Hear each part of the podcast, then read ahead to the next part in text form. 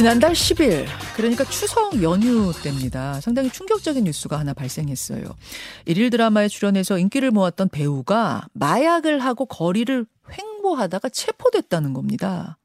CCTV 영상까지 있다 보니 파장은 더 컸습니다. 그런데 체포 3주 만인 지난 금요일 이 배우는 무혐의 처분을 받았습니다.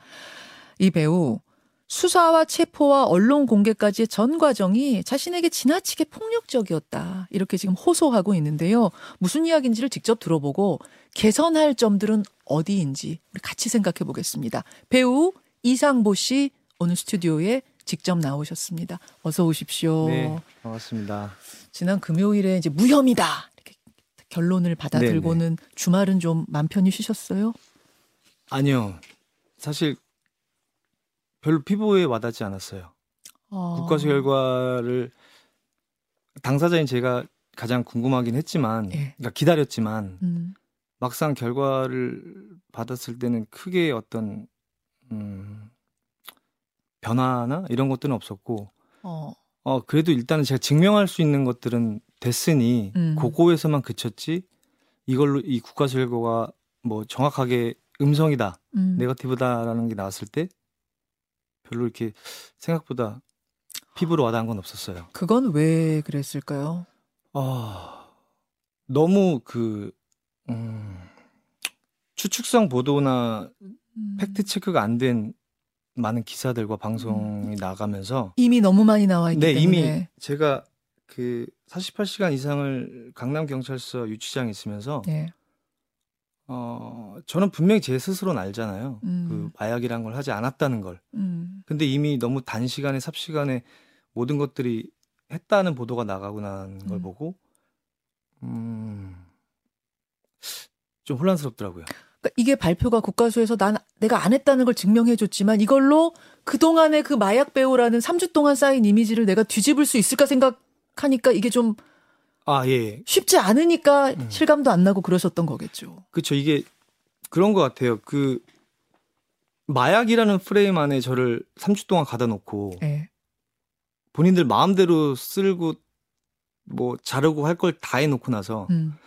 하나의 텍스트 문장 하나로 어 무혐의 처분이 났다 사건을 종결하겠다 혹은 국가수 결과가 이렇게 나왔다 음. 라는 거를 문자 메시지로 그냥 통보 받았을 때 그 허무함과 허탈함은 아... 야, 그 3주 동안 저를 그렇게 제가 아무 영향력을 끼치는 배우도 아님에도 불구하고 이렇게 한다는 게 어, 참 사람이 이럴 수도 있구나. 이렇게 잔인할 수도 있겠구나. 아, 잔인하다라는 네. 생각. 아, 이 한 줄로 끝이야? 네, 이게 요 텍스트가 아주 짧은 텍스트 하나로 네. 그동안 그렇게 수차례 예. 연락을 기다리고 연락을 취했는데도 예. 불구하고 그걸로 끝냈다는 게. 그러니까 보도할 때는 그야말로 대서특필이 됐는데 음, 네. 그 다음에는 조그만한 한 줄짜리 기사, 뭐 조그만한 단신 처리가 되는. 네네. 뭐 그렇다고 보도해 준 것만큼 크게 인터뷰를 하고 뭐 이런 것도 지금 네네. 아닌 거잖아요. 뭐 네. 저희 지금 하고 있습니다만 네네. 그렇지도 않은 것들 보면서 뭐지라는 생각이 이제 들었다.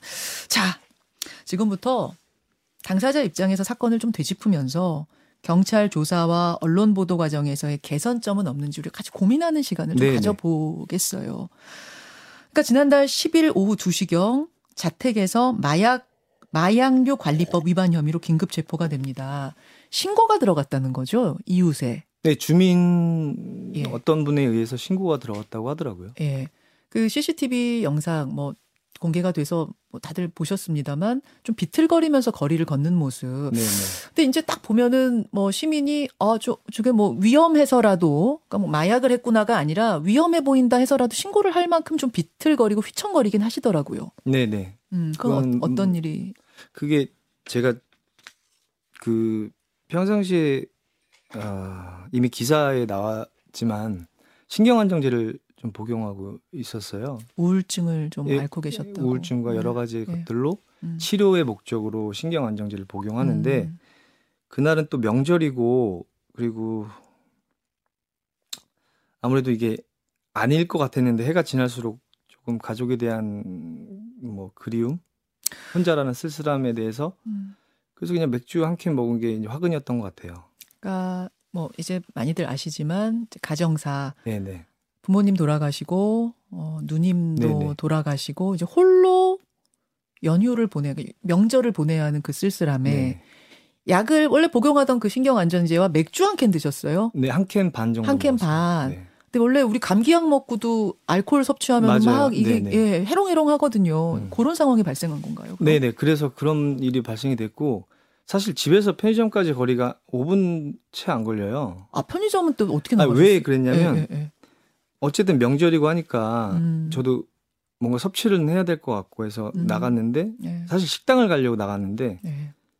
명절이다 보니까 식당 문은 다 닫았고 어, 해서 그렇죠, 그렇죠. 그냥 편의점에서 요기할 것들을 사고 추가로 부족한 게 샀는데 제가 그때 어지러움을 느꼈어요. 아. 근데 그날 따라 유독 날씨가 굉장히 더워서 예.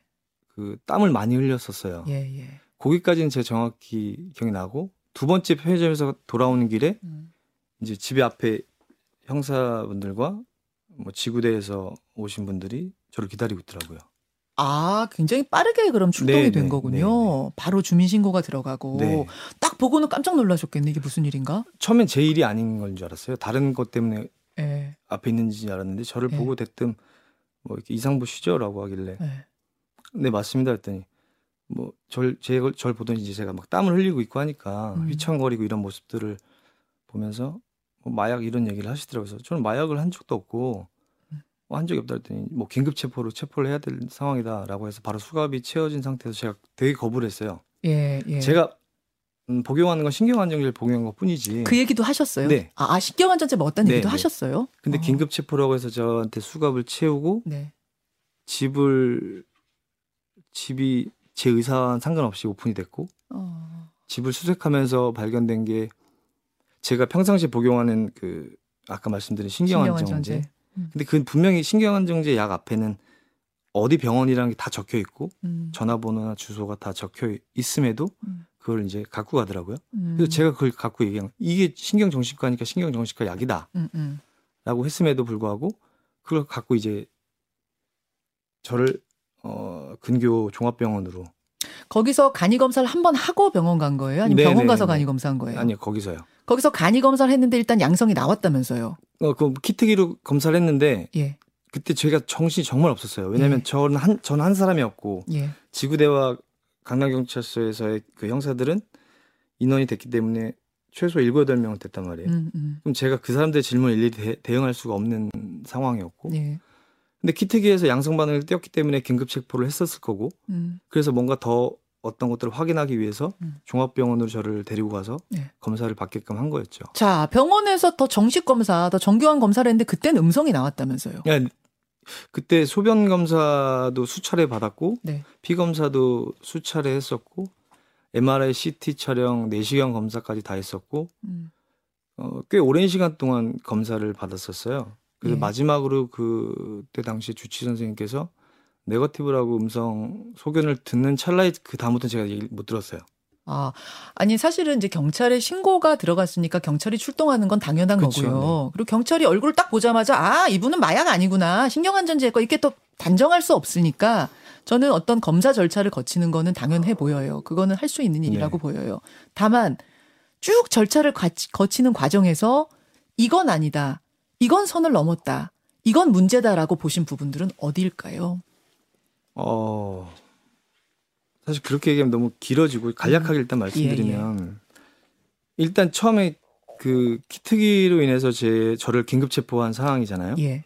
거기까지는 제가 이해를 할 수 있을 음, 것 같아요. 음, 신고 들어갔으니까. 어, 신고도 예, 들어왔고 예. 또 본인들의 선택에 의해서 음. 어, 마약을 할, 했을 것 같다라는 의심과 이렇게 해서 검사를 받게끔 할 수 있다고 음, 생각해요. 예.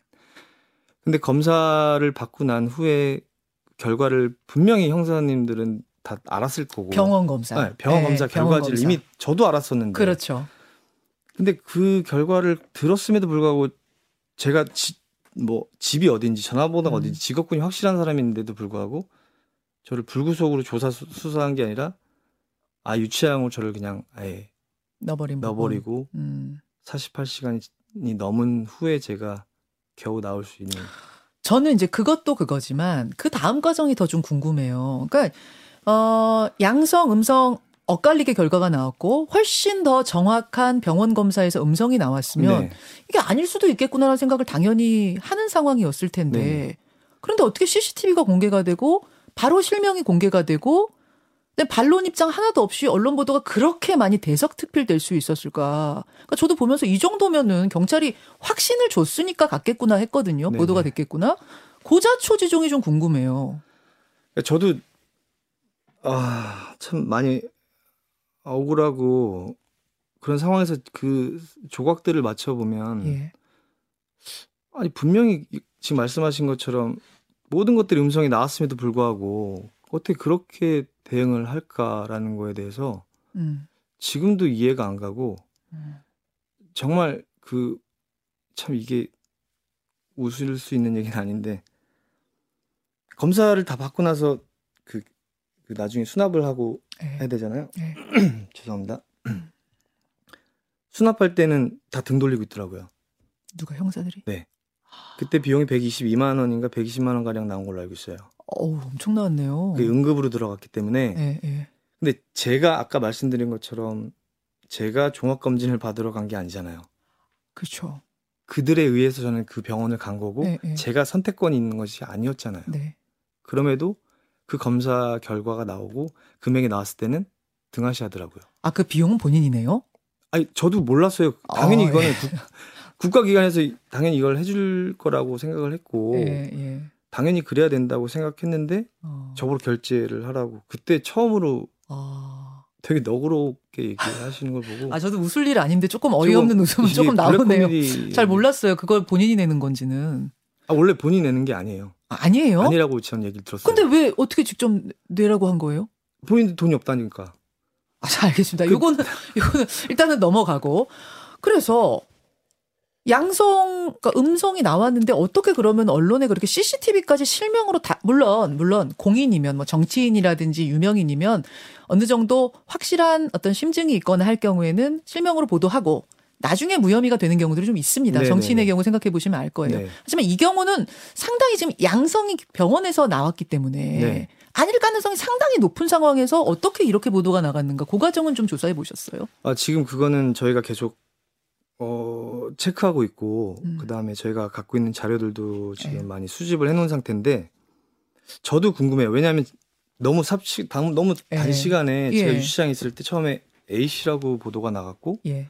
그 다음에 40대 배우 이상보가 마약을 음. 했다. 음. 그 다음에는 마약을 했다더라. 음. 해서 마지막에는 이상보가 마약한 거에 대해서 혐의를 인정했다. 인정했다까지 인정했다까지 기사가 나오는 걸 보고 반론 듣기 위해서 전화한 기자가 있습니까 없습니까? 어 정확히 저한테 어떤 네. 내용을 알고 싶어하는 분은 단 한 분도 없었어요. 예, 이런 과정입니다, 여러분. 예, 오늘 지금 뭐 짧은 인터뷰이기 때문에 상황들을 저희가 대략적으로 들어만 봐도 봐도 어느 부분이 허점이었구나, 어느 부분에서 지금 억울함을 호소하시는구나 알 수가 있는데요. 네. 지난 3주 어떤 생각 드셨어요?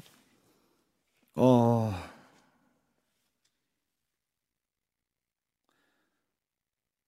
그냥 너무 제 저는 정말 그렇게 영향력을 끼치는 그런 유명한 배우도 아닌데 음. 어쨌든 저로 인해서 제, 제 불찰로 인해서 일이 만들어졌기 때문에 그에 대해선 제 스스로가 많이 반성도 했고 음.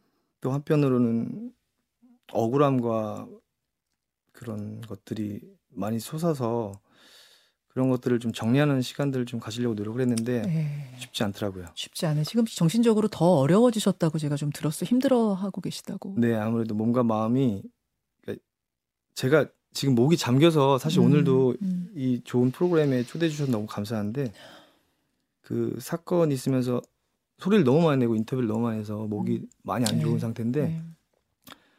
약을 처방을 받았는데 그 서울에서 이비인후과에서 약을 처방 처방 받고 음. 어느 모퉁이에서 제가, 제가 약을 이렇게 음. 먹으려고 하는데 어떤 누군가의 분들과 시선이 마주친 음. 거예요. 예, 예, 예. 이제 모자 쓰고 마스크 쓰고 했는데 음. 뭐 알아보시고 해갖고 근데 그 약을 먹는데도 그 약을 뜯기가 이게 또 약이라는 음. 아. 이런 트라우마가 있다 보니까 이것도 못 먹겠더라고요. 그래서 아이고. 그냥 가평으로 집은 서울인데 지금 교회에 네, 계시다 네, 머물고 네. 계시다고 제가 들었습니다. 이상보 씨 어, 응원하고요. 네. 용기 잃으시면 안 되고요. 그리고 꼭 이 정정보도 사과 받을 수 있으셨으면 좋겠습니다. 꼭 네. 바라는 바대로 그렇게 네. 되고 활동 더 열심히 네. 왕성하게 보란 듯이 해주셨으면 좋겠습니다. 네, 알겠습니다. 예, 오늘 귀한 자리 함께 해주셔서 감사드립니다. 아, 제가 감사합니다. 예, 배우 이상모 씨였습니다.